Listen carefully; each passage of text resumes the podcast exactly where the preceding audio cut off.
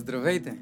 Радваме се, че избрахте да слушате това живото променящо послание от Църква Пробуждане. Бъдете в очакване. Тази проповед може да промени живота ви.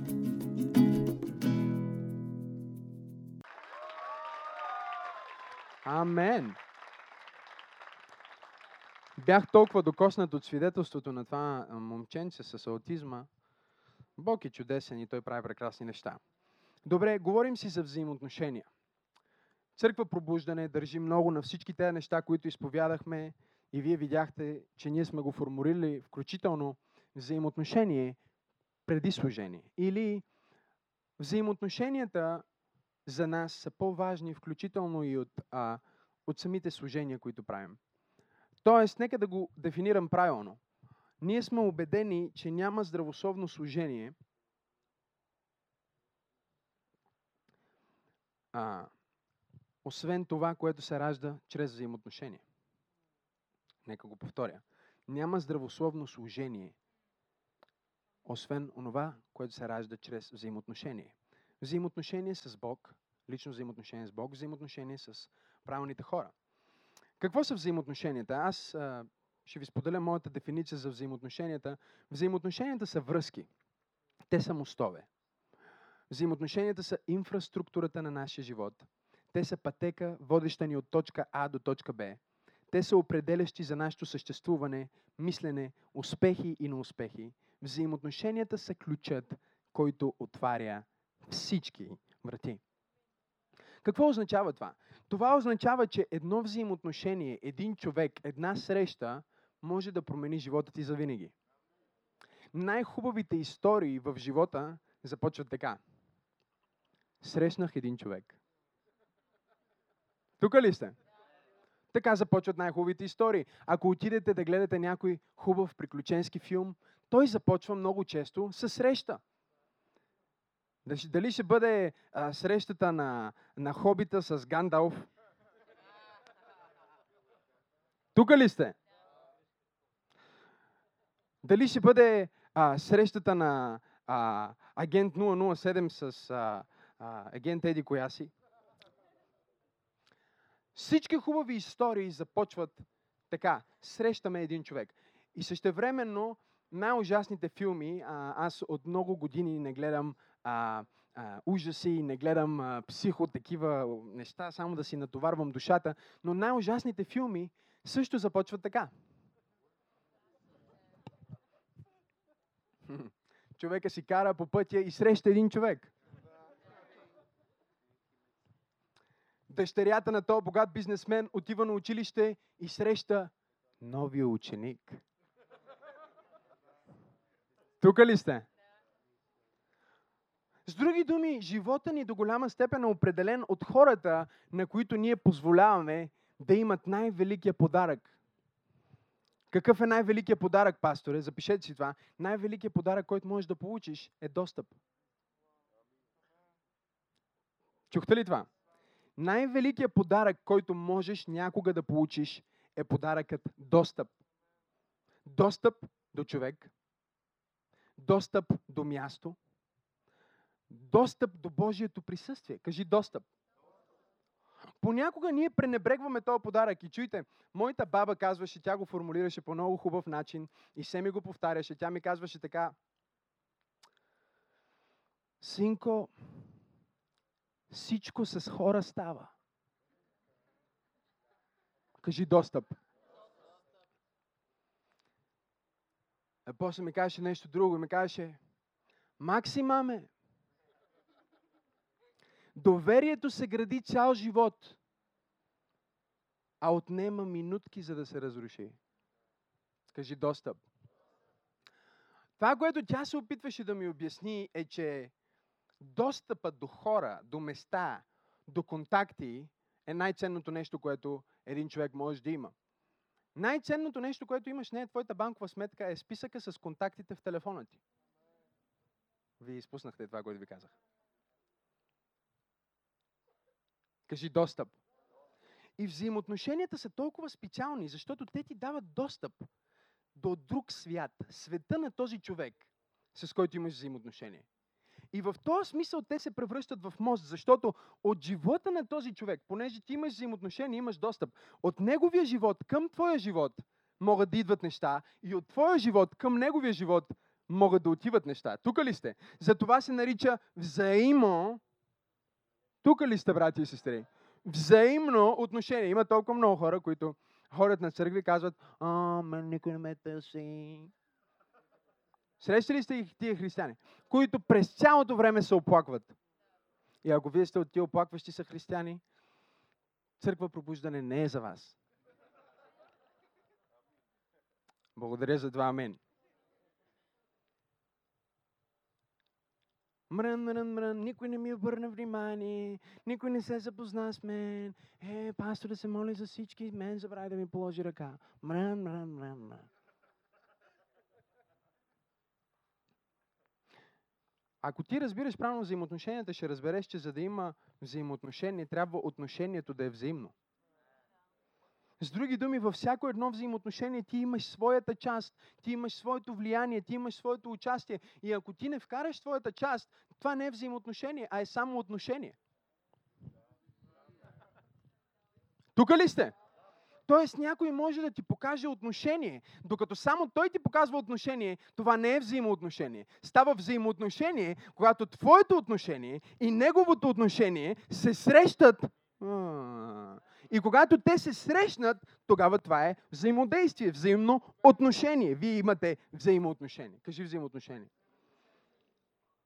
Е, ако взаимоотношенията ни дават най-великият подарък, който се нарича достъп, голяма работа ще да са тия взаимоотношения. И понеже дявола, врага на всички хора, особено на вярващите, въпреки че той е враг на всички хора, атакува най-много взаимоотношенията. Той атакува взаимоотношенията в твоето семейство. Той се опитва да изгради стена между теб и твоята съпруга, между теб и твоите деца, между теб и твоите приятели, защото дявола знае от хиляди години, наблюдавайки земята и наблюдавайки хората, че ако той успее да разруши взаимоотношения, шансовете ти да изпълниш твоята съдба са минимални. Защото твоята съдба е свързана с хора. Не знам, аз се чувствам като че получавам нещо, което има огромна стойност. Твоята съдба е свързана с други хора и е свързана с места и е свързана с времена. Разбрахте ли това? Съдбата ти, живота ти е свързан с три неща. Други хора, други места и времена. Има време, има време и място и човек за всяко нещо. Това са основните неща. Време и пространство. Дори и в физиката ще ви кажа, че имаме време, пространство и материя. И ако нямаме и трите, не може да има същество. Тук ли сте? Тук ли сте?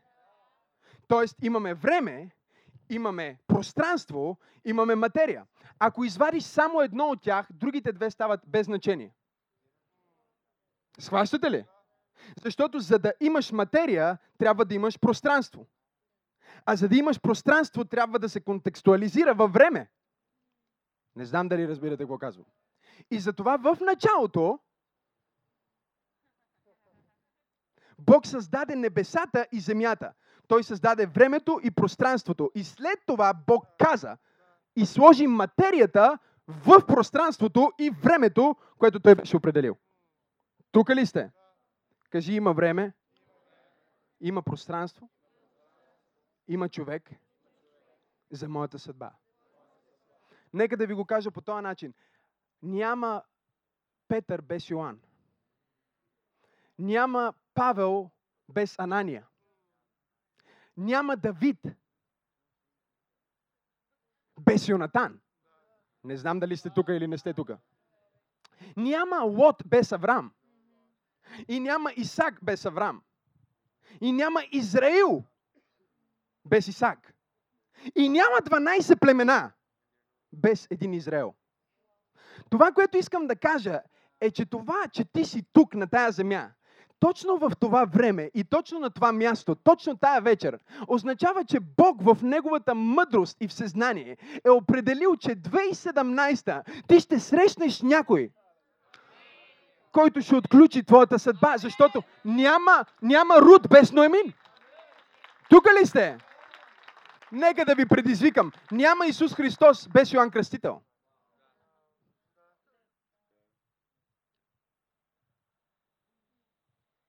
Погледни човека до теб и му кажи, имам нужда от теб.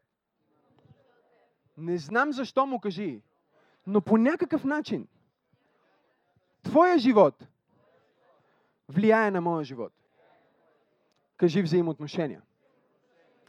И сега, понеже християните разбираме от много неща, разбираме от молитви, от постове, от духовни гимнастики и, а, и служби, но не сме се научили да разбираме от взаимоотношения, затова християните понякога са най-предсакваните хора на земята. Мога ли да го проповядвам както го чувствам? И после се пълнят с огорчение и казват, виж този какво ми направи, или другия какво ми направи, или как то ме предсака. Не, слушай сега. Ти му даде дъра на достъп. И давайки на някой дъра на достъп до твоя живот, ти автоматично му даваш властта той да променя неща в живота ти. И затова трябва да си внимателен, защото имаме три основни категории хора. Имаме хора, които са в живота ни за определено време. Тук ли сте? Те са там за определено време, за малко, появяват се и след това изчезват. Те не са хора, на които ние трябва да отворим целия си живот.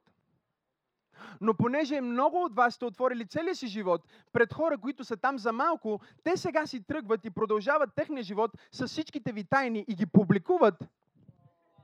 Това става още в училище, когато едното момиче реши да каже на другото момиче, че е целунало еди кое си момче. И след това на другия ден отива на училище и всички знаят. Не, вие не ме чувате.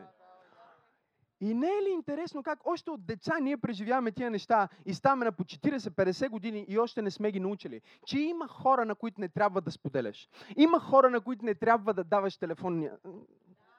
Има хора, с които не трябва да излизаш на кафе. Има хора, които не заслужават да знаеш името им и да го запишеш на мобилното си устройство. Не знам дали има хора в тази църква. Има хора, които просто трябва да забравиш, че съществуват, защото те са там за време. Те имат друг влак, те имат друга цел. Те не са там за теб. Те са там за определения момент, за определеното време. После имаш хора, които са там за определена цел. Аз усещам, че научавам някой на нещо. Те хора са там, защото има някаква цел има печалба за тях, има печалба за теб. И понеже има печалба и за тях, има и печалба и за теб, или имате общ враг, или нещо ви е свързало в тази обща цел, това не значи, че това са хора, с които ти можеш да изградиш взаимоотношения. Защото първото нещо, което тия хора ще направят, когато целта свърши, е, че те ще си намерят някой друг, който има по-интересна цел – не знам дали ме разбирате. Която може да им докара повече от това, което те искат. И тогава вие отново оставате назад. Но има и трета категория взаимоотношения. Мога ли да ви науча?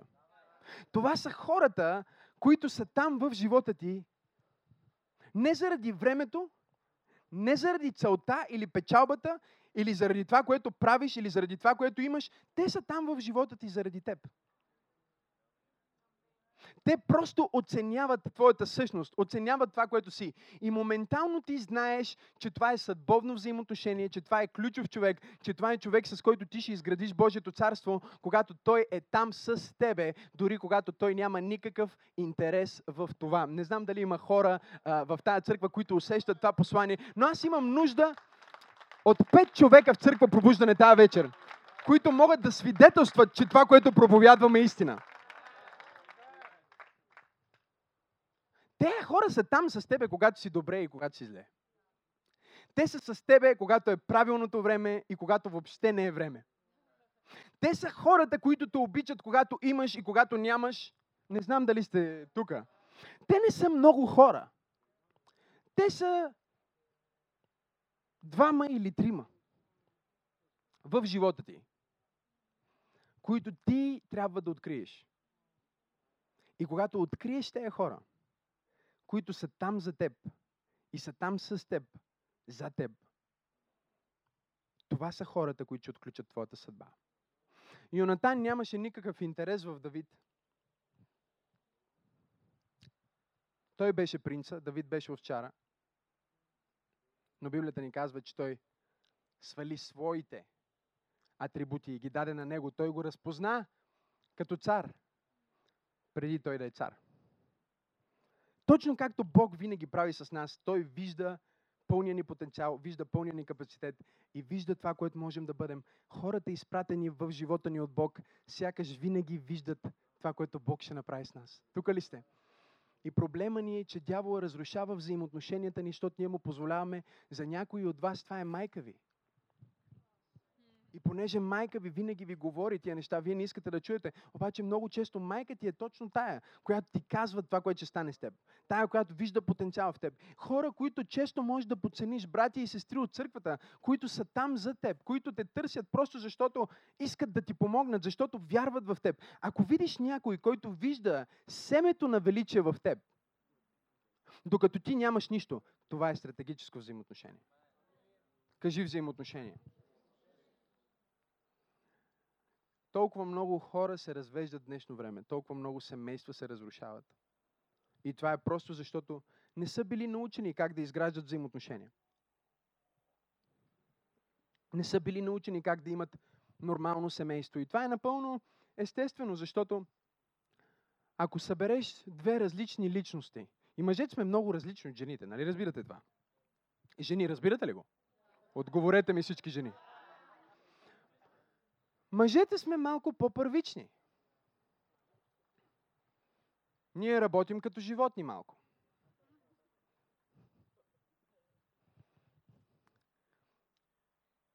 Даваш похвала и кучето изпълнява. Тук ли сте? Даваш на, на кучето похвала, даваш му, хвърляш му нещо и, и то Мъжете работят по този начин. Жените са много по-софистикирани. Даваш им награда, те са малко като котки. Жените са като котки, мъжете са като кучета. И това е абсолютен факт. Жените ги охазваш, говориш им, те си имат тяхното пространство.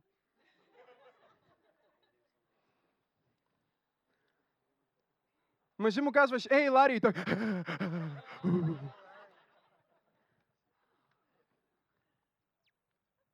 И понеже ние сме тотално различни, чуйте, научно доказано, жените имат повече вкусови рецептори от мъжете. Научно доказано, жените виждат повече цветове от мъжете. Аз това го знам преди науката да го докажа. Когато срещнах жена ми, разбрах, че или вижда в измерението на духа, или е чела някакъв речник, който аз не съм чел. Просто цветове, за които не съм чувал. Кюртуазено синкаво. Вау! В смисъл някакво а, шампанско между шампанско и мръсно бяло. Аз знам само чисто бяло.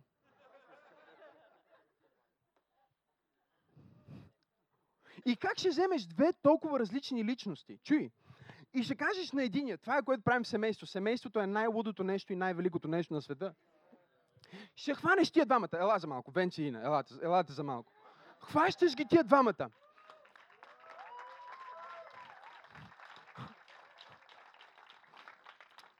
Тотално различни, разбирате ли?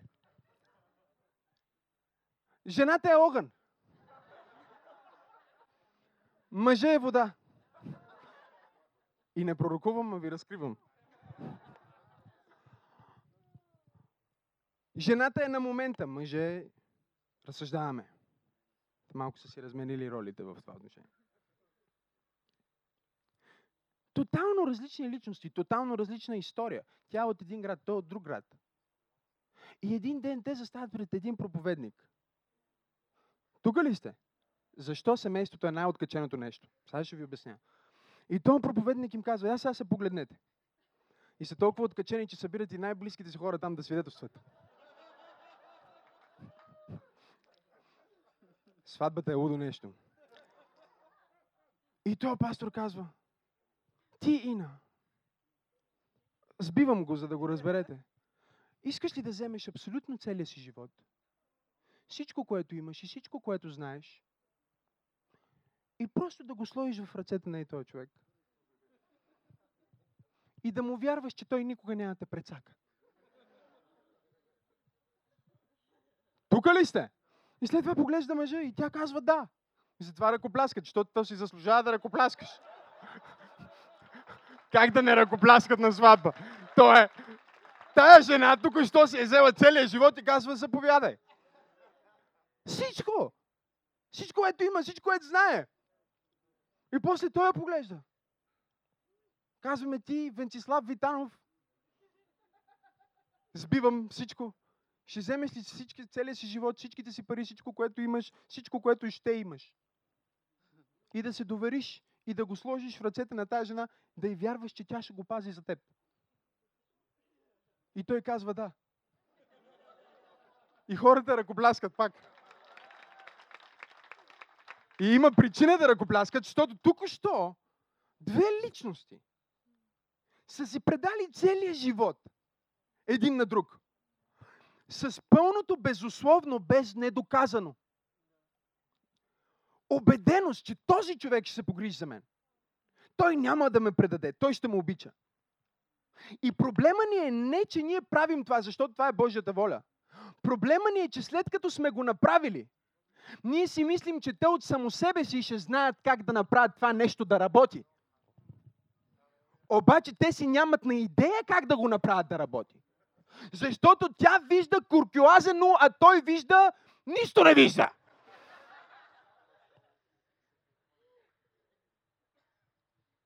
И тук идва момента, в който те се нуждаят от някакъв външен авторитет, който да определя правилно от неправилно, грешно от истинско.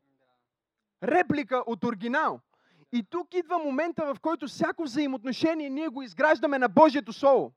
Защото когато те не са сигурни по отношение на техните права и правомощия, това, което може или не може в техните взаимоотношения, те отиват към тая книга, без значение дали тя е съгласна или той е съгласен, в момента в който те са влезнали в това взаимоотношение, те казват, каквото и да е това, което тая книга ни учи, това е нещото, на което ние ще изградим взаимоотношения. Божието Слово ни казва, блажен е човека, който се наслаждава в думите на Бога, който ходи в неговите повеления, който ходи в неговите закони. Той ще бъде като дърво, посадено при потоци води. Аз искам да ти кажа тази вечер, че ако ти вземеш всички взаимоотношения, които имаш,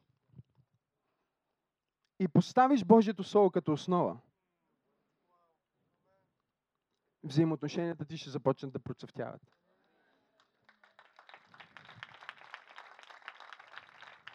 Амен. Ще ви дам само няколко ключа към добри взаимоотношения. Номер едно, за да имаме добри взаимоотношения и, и когато говорим за взаимоотношения, разбира се, вие го разбирате за взаимоотношенията ни с хората, но също така тези принципи влизат и в взаимоотношението ни с Бог. Номер едно, добра комуникация в любов. Повече семейства умират от липса на комуникация, от каквото и да е друго нещо. Аз не знам изневярата да е убила толкова семейства, колкото комуникацията. Защото 20 години той прави нещо, което те дразни и ти си го потискаш вътре в себе си. Защото си мислиш, че да не го нараниш, да не го обидиш. Обаче на 25-та година ти, ти спира търпението с него. И вече са се събрали не едно-две малки неща, а 50 малки неща, не, вие не сте така. Може би проповядвам на неправната църква. Нека се пренасоча от тая страна. Събрали са се 50 неща в този човек, които те дразнят през цялото време. Но понеже ти никога не си ги комуникирала с него, той не знае, че те те дразнят. И накрая тя казва, аз не мога повече, отказвам се, това не е за мен. Чуйте какво ни казва Божието Слово в Битие, 11 глава, 6 стих. Казва, когато хората се събраха да правят нещо, което не беше угодно на Бог, да изградат Вавилонската кула. 11 глава на Битие, 6 стих ни казва, и Господ каза, ето един народ са и всички имат един език. И това е само началото на тяхната дейност, а вече няма да им бъде невъзможно нищо, което биха си намислили да направят. Представете си, Бог слиза при хората, вижда как строят и Той не иска те да правят това, което правят. Но има разговор в Бог, Отец, Син, Святия Дух. И Бог казва, понеже тези хора имат общ език, кажи комуникация. Каквото и да решат да направят, нищо няма да им бъде невъзможно. Аз искам да пророкувам върху тебе тази вечер, че чрез добра комуникация в твоето семейство нищо няма да ви бъде невъзможно. Чрез добра комуникация в твоя бизнес нищо няма да ти бъде невъзможно. Докато ти можеш да комуникираш, докато ти можеш да имаш разбиране с човека, нищо няма да ти бъде невъзможно. Бог трябваше да слезне и да обърка езиците им, за да не могат да комуникират, защото ако не можеш да комуникираш, няма как да има взаимодействие. Кажи комуникация в любов. Какво значи комуникация в любов? Това значи, че ние казваме истината в любов. Има два вида хора. Едните са тия, които ти казват истината, другите са тия, които само ти говорят за любов. И пазете се от тия, които само говорят любов. Защото, както казах в една проповед наскоро, и, а, и брат Сашо ми напомни и ми каза, тая сентенция описва целият живот и не знам дали хората го разбират. Лъскателя винаги е предателя. Лъскателя, който винаги ти казва само добри неща. Той никога не може да ти каже нещо градивно. Той винаги е предателя. Внимавай с хора в живота ти, аз спасявам живота на някой тази вечер, внимавай с хора в живота ти, които през цялото време само те комплиментират. Никога не ти помагат да станеш по-добър, никога не ти казват истината, а ти говорят само за любов, любов, любов, любов. Това са хората, които ще видят, че ципът ти е отворен и няма да ти го кажат, за да не те обидат. Да, няко, да не ти стане кофти. Това са хората, които ще отидеш да говориш с тях и устата ти мирише по една или друга причина и те никога няма да ти кажат, искаш ли едно ментолово бомбонче? Да не те обидят. И така ние имаме църкви днес, които са толкова лишени от свободни хора, които си казват истината, че сме се превърнали в хленчещи клубове в които в момента, в който кажеш най-малкото нещо на човека и той се сърди. И няма, не може да говорим, не може да говорим. Той е сърдит вече. Кажи истината. истината. Бог е Бог на истината. Обаче същевременно Бог е Бог на любовта. Другите хора пък са тия, които говорят само истината. Те не ти казват, искаш ли бомбонките да кажат, ей, устата ти мирише на кон, бе.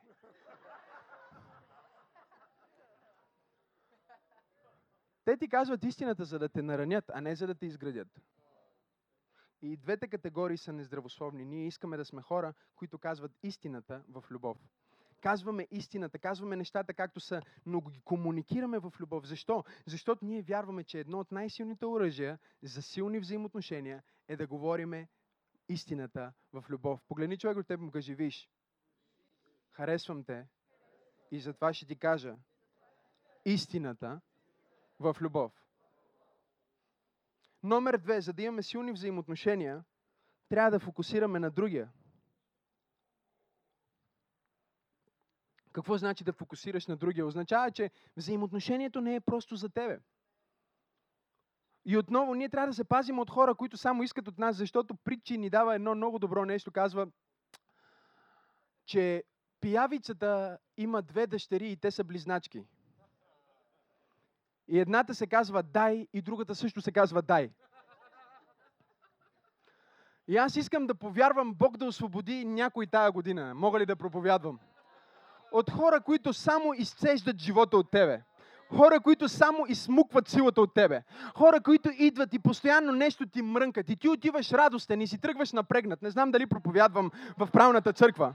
Но Бог ми каза да кажа на някой в църква пробуждане тая вечер, че всяка пиявица, която е крава от живота на Бог, която е крава от твоята енергия, която е крава от твоя пози- позитивизъм, която се опитвала да изкара живота от тебе и само е казвала дай, дай, дай и никога не са доволни тия хора, аз пророкувам и декларирам, че тази година ти ще си свободен от всяка пиявица, нищо няма да изпие силите ти, нищо няма да открадне финансите ти. Бог те освобождава тази година. Има ли някой, който вярва в това?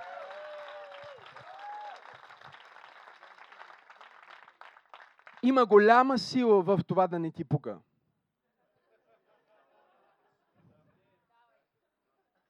Един ден мисля да направя такава поредица. Невероятната сила в това просто да не ти пука. Погледнете Исус, той не даваше обяснение на пявиците, що не се движи с тях.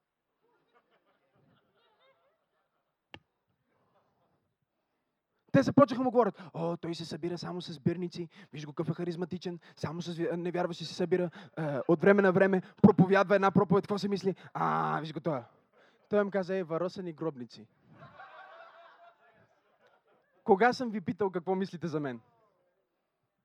Свободата да не ти пука. Защото повечето хора, които функционират като егоисти, не се променят. И най-голямата лъжа, която ти можеш да се убедиш, е, че ти, давайки, можеш да промениш този егоист. Аз съм виждал хора, които дават целия си живот и няма никога възвръщаемост, защото целия си живот те го посвещават на хора и го прекарват с хора, които само вземат от тях. Погледни човека до тебе му кажи време е и ти да получиш. Фокусирай на другия означава, че ще намериш хора, които фокусират в теб и в които ти можеш да фокусираш. Хора, за които ти се молиш, хора, които се молят за теб обаче също. Хора, които ти насърчаваш, когато са отпаднали и хора, които те насърчават, когато ти си отпаднал. Номер три, голям ключ. Обръщай внимание на позитивните неща в едно взаимоотношение. Понякога ние сме толкова критични, особено силните личности, ставаме толкова критични към хората около нас, че почти никога не им даваме хвалба за подобренията. Обръщай внимание на подобренията. Не дей да говориш само за негативните неща, защото това, което даваш, е това, което ще получиш. В Лука 6 глава 38 стих се казва Давайте и ще ви се даде. Мярка добра, натъпкана, стърсена и препълнена ще изсипят в пазвата ви. Защото с каквато мярка мерите, с такава ще ви бъде отмерено. Обръщай внимание на най-малкия напредък. Тая сутрин говорих на сутрешната служба и им говорих за това как жените понякога имат такава тенденция да хокат мъжете си. И ако вие сте жена тази вечер, която хока мъжа си, нека това да е последния ден, в който сте хокала мъжа си. В името на Исус. Благодаря за това, амин. Благодаря за това, амин. Всички мъже трябва да кажат амин. Някой мъж казва, жена ми не ме хока, аз я хокам. И нека и това да е последния ден, в който ти не я хокаш. Но понякога жените могат да бъдат критични, особено вярващите. Защото вярващите жени понякога се чувстват, че те са почти колкото и техния мъж. Защото и те са много вярващи, нали? И започват. Излизаш от църква и жената започва. А, ръцете си дигаш. Ръцете си дигаш. Ако знае пастора как си дигаш ръцете вкъщи. Много, значи като отидеш на църква, как се молиш. Аз ще му кажа някой ден на пастора. Ти как се молиш вкъщи, колко се молиш? Пред телевизора.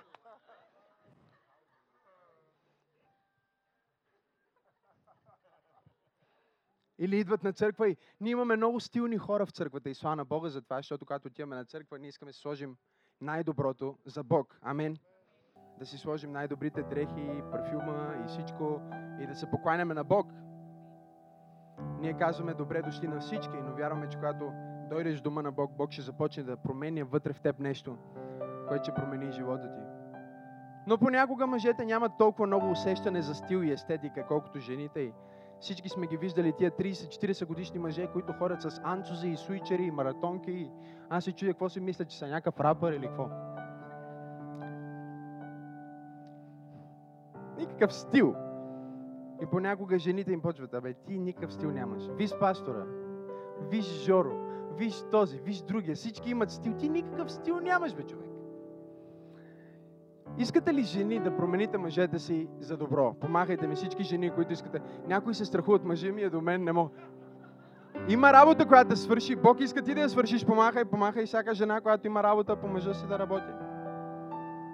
Най-големия ключ е похвала. Мъжът работи по този начин. Дори целият да е шарен, да има само два цвята, които е комбинирал.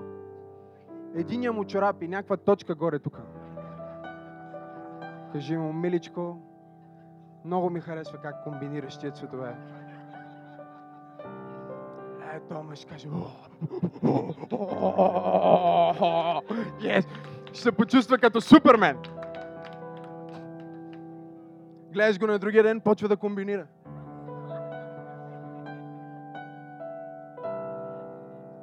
Жена ми винаги ми говори така. Винаги. Аз започвам да хапвам малко повече, отколкото трябва. Тя ми казва, миличко, толкова ми... Тя ми казва, не дей, спри да ядеш. Тя ми казва, миличко, толкова ми харесва в каква форма си в момента. То си супер. Искам, а... Десерт искате ли? Не, не, няма нужда. Мъжете сме опасни. Мъжете сме опасно нещо. Кажи похвала. Затова ние празнуваме в църквата най-малкия прогрес. Ние празнуваме доброволец на месеца, ние празнуваме група на месеца, ние празнуваме всички разпоредители, ние празнуваме озвучителите. Слава на Бога за озвучителите. Ние празнуваме хората, които чистят, хората, които събират дарението. Защо? Защото ние трябва да отпразнуваме най-малкото позитивно нещо. Църква пробуждане е църква, в която когато някой ти каже 10 негативни неща, ти му изкарваш 100 позитивни неща. Когато той ти изкара 100 негативни неща, ти му изкарваш 1000 негативни неща.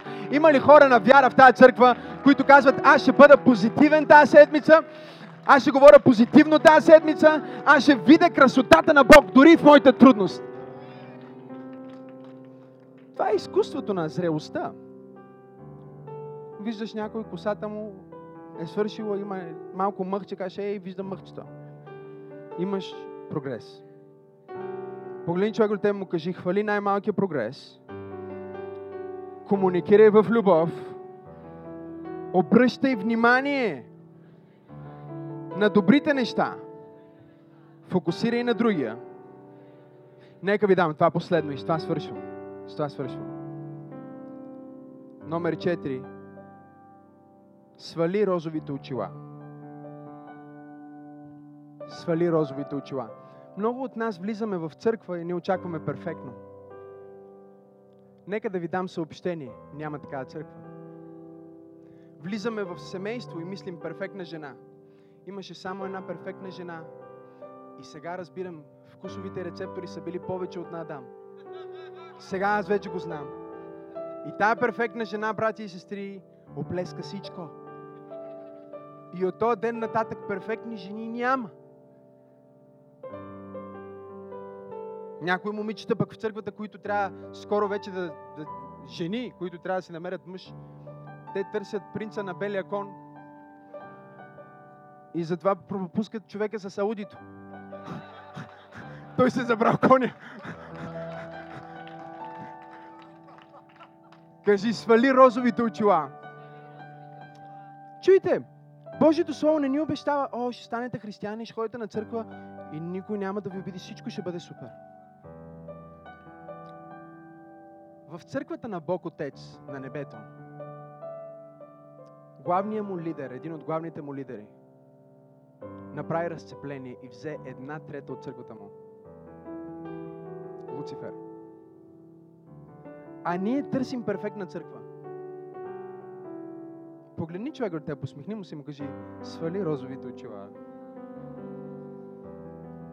Търсим перфектното семейство, търсим перфектната жена, която да чисти, да готви, да пророкува, да пее, да свири на пяно, да танцува добре, да може да гледа деца, да води бизнес, да шие и да има дизайнерски дарби. Също така, вижте, има някои в църквата, които го имат. Окей, признавам си.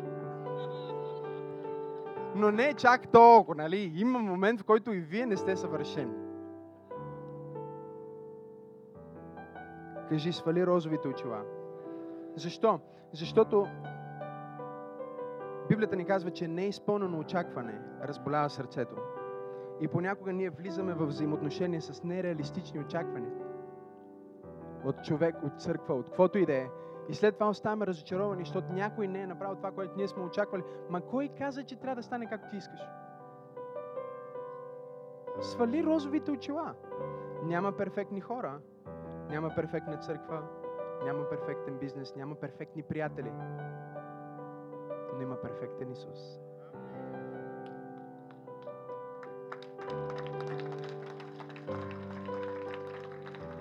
И ако Исус е краягълния камък на твоите взаимоотношения, колкото и те да са неперфектни, Неговата любов, Неговата сила ще завладее и ще прелива и ще победи. Ако не гледаме с розови очила, как да гледаме номер 5, гледаме на взаимоотношенията като строеш. Семейството ти е строеш. Градиш го, работиш го всеки ден, когато не го чувстваш. Нали така, Краси? Краси ми е моя кум, затова така гледам към него. Те са много добър пример с Мадлен за семейство. И затова са ми моите, нашите кумове. Семейството се работи. Не се събуждаш сутринта и чувстваш, о, колко я обичам. Може би първите дни.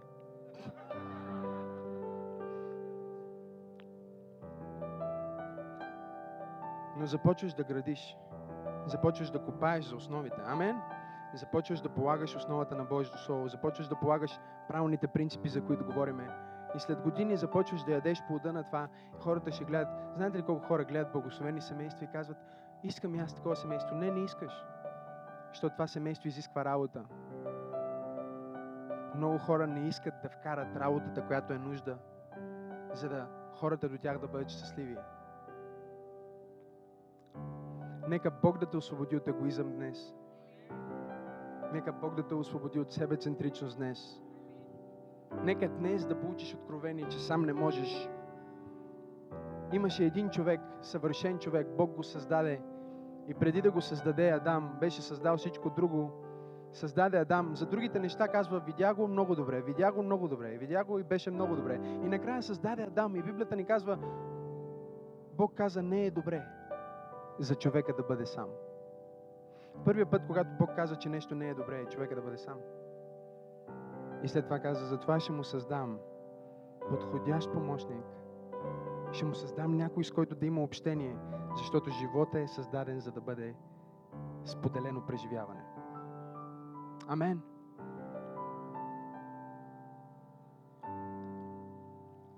Последно, последно, последно.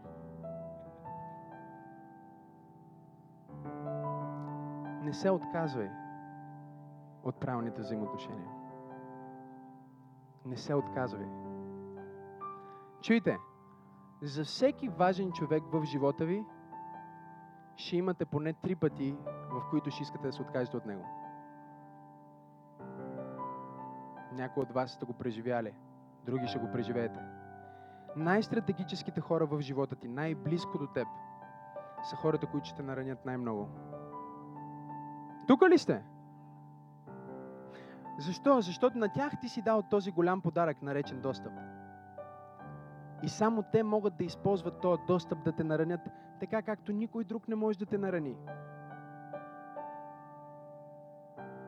И какво правиш, когато си наранен от някой? Просто го отрязваш, отказваш се от него, отхвърляш го, търсиш нещо ново? Не. Когато знаеш, че това е взаимоотношение на съдба, правиш това, което Исус направи. Помислете си за Господ Исус, най-близкият му човек, Петър, най-важният му служител, апостол Петър, се отрече три пъти от него.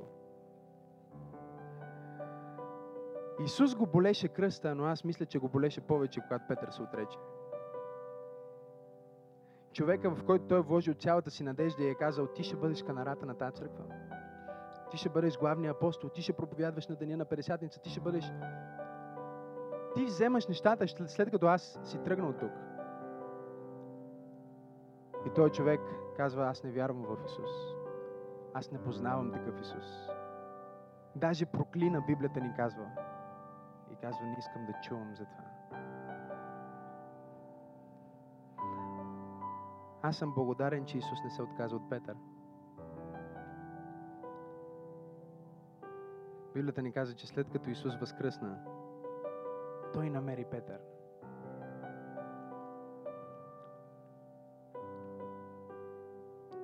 И той не отиде там да му каже, Петре, това да не се повторя. Ще го направиш ли пак? Ако обещаеш, че няма повече да ме нараняваш, ще приема. Феноменално е това, което Исус направи. Той не отиде при него да го пита, разбра ли сега, че не трябва да го правиш това? Научи ли си урока? Той отиде и му зададе само един въпрос. Обичаш ли ме все още? Защото докато ме обичаш, аз мога да те направя това, което ти не можеш да бъдеш. Не се отказвай от стратегически хора в живота ти. Днес трябва да решиш, че ти ще се бориш за твоето семейство. Говорих си с моя пастор. И той ме пита, къде си си сложил линията за семейството ти?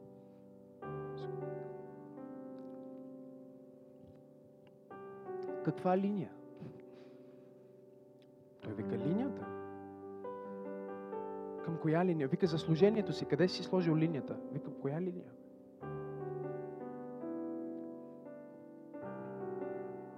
Той ми каза, не бе, кой е най-лошият сценарий, който си си представил? След който ти пак би продължил да си с тая жена и след който пак би имал това служение, не би се отказал от тази църква. Му казвам, за какво говориш? Той казва, не бе, защото ти се случи. Защото на всички ни се случва. Къде ти е линията? Аз му казах, какво имаш преди? Той ми каза, знаеш ли, аз реших, когато започнах моето служение, че дори най-близките ми хора да ме предадат, дори да лъжат за мен, дори да ме съдят, дори да ме плюят, дори цялата ми държава да е срещу мен, аз няма да спра да проповядвам. Дори да ме вземат и да ме пребият, няма да спра да проповядвам. Дори да ме обвиняват несправедливо, няма да спра да проповядвам. Аз го бях решил предварително и си го бях представил, ми казва той. Най-лошия сценарий. И реших, че въпреки това аз няма да се откажа. И оттам нататък вика всичко, което може да ми се случи, то е по-малко от това, което аз съм си представил. Аз съм настроен, че няма да се откажа. И аз стоя и го слушам. И е различно, когато знаеш за живота му, защото всички тия неща той ги е преминал и не се е отказал. Той ми каза, ако нещо стане в семейството ти, ако някой лъжи за вас, или ако се скарате, или ако някой от вас се греши, или ако нещо се обърка, представил ли си си най-лоши сценарий и въпреки това да кажеш, аз пак ще бъда с Теодора. Той ме погледна в очите и ми каза, за неговата съпруга. Викам, мам, дори и да вземе всичките ми пари и да ги похарчи. Да раздели църквите, да разруши всичко. Да ми изневери. Каквото ще да направи? Да ме вземе да, да живея на улицата заради нея. Той ме погледна и ми каза, никога няма да се разведа. Дори да вземе пистолет и да ме гръмне, няма да се разведа.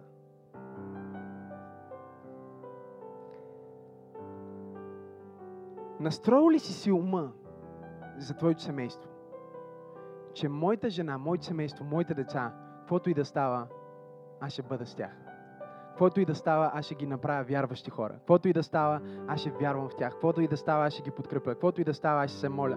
Никога няма да позволя на дявола да разруши семейството ми. Никога няма да позволя на дявола да разруши взаимоотношенията ми. Никога. Защо? Защото взаимоотношенията ти дават най-големия подарък. Какъв е този подарък, пасторе? Това е подаръка, че аз имам достъп до нейния свят. Нейн, нейния свят. За мен е привилегия, най-великата привилегия е да имам църква да проповядвам на вас, хора. Сутринта, вечерта, без значение как се чувствам, без значение колко сила имам и колко сила нямам, правя най-доброто, което мога. Защото за един час, за два часа в неделя и два часа в сряда, аз имам достъп до вашия свят. И мога да взема от Бог и да го вложа във вашия свят. Да взема от небесното и да го вложа в земното. Да взема от чудотворното и да го вложа във вас. Така че когато излезете навън, вие да излезете като хора, които са от друг свят. Хора, които са имали достъп до нещо различно. Най-великият достъп е, че ние можем да влезем в Божието присъствие. Че го познаваме, че се молим, че имаме църква и че можем да се съберем. Говорих си с а, един професор. На колко е години сега професора? На 77. И той ми говореше и казваше, бяхме с, с брат Сашо на гости в тях. И той ми казва, в нашето време, не беше толкова отдавна, беше немислено това, което вие правите. Немислено това, което вие имате. Това е най-великото време да си жив, в което можеш да отидеш на църква в НДК, да пееш за Исус, да събереш с 200 човека и повече и да хвалиш Бога. И Бог да се движи, да изцелява хора и да прави чудеса и свободно да прокламираме, че Исус Христос е Господ. Най-великият ни подарък, брати и сестри, е достъпа до Исус Христос и достъпа до Неговата църква. Няма по-велик подарък, няма по-велик достъп от достъпа до Него. Амен. Нека наведем главите си, нека наведем главите си.